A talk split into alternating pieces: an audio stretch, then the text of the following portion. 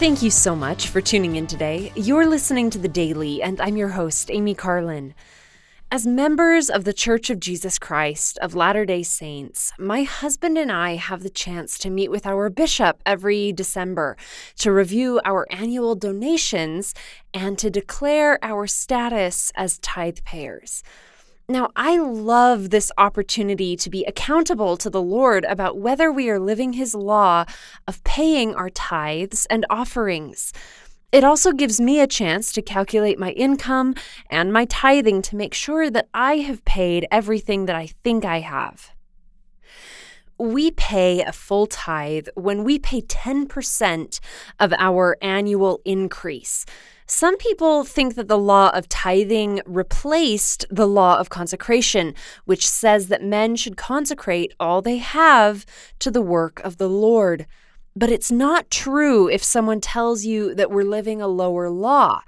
Joseph Smith received the revelation on tithing in 1838 after praying to the Lord, Show unto thy servants how much thou requirest of the properties of thy people for a tithing. This revelation was a standardization of the law of consecration, not a replacement for it. I am so grateful for the privilege of paying tithing because that's what it is. We have the opportunity as members of Christ's restored church to help move the work of the Lord forward. Our money can be used to help build temples and meeting houses.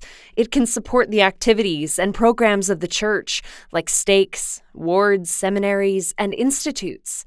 We can also donate to humanitarian relief, give to missionary funds, and help supply the bishop's storehouse, where those in need can go for food and groceries.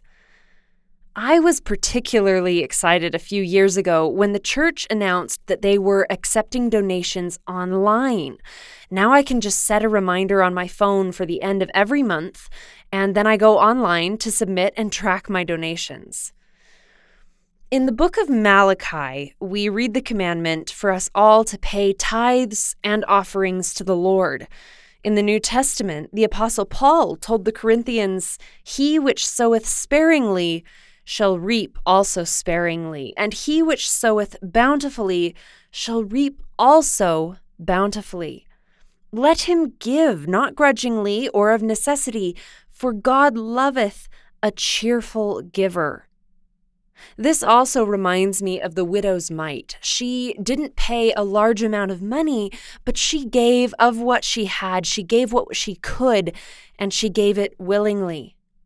Paying tithing is an expression of love and gratitude to a generous and merciful Heavenly Father. We need to remember that we're not giving Him 10%, He's giving us 40%.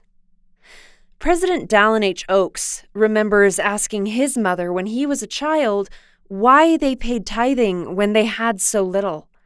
She replied, there might be some people who can get along without paying tithing, but we can't. When I pay my tithing, I have the Lord's promise that He will bless us, and we must have those blessings if we are to get along. Sometimes we have this idea that we should receive immediate blessings when we obey the commandments. And sometimes dramatic and recognizable blessings do come. But many of the blessings that we receive for living righteously are subtle. They're often only visible when we are spiritually observant. I love knowing that I am part of a work larger than myself. I have been very blessed, and I know that blessings come from living according to the commandments of God. Tithing serves as a perfect reminder that worldly wealth should never be our number one priority. As we learn in the Gospel of Matthew, seek ye first the kingdom of God and his righteousness, and all these things shall be added unto you.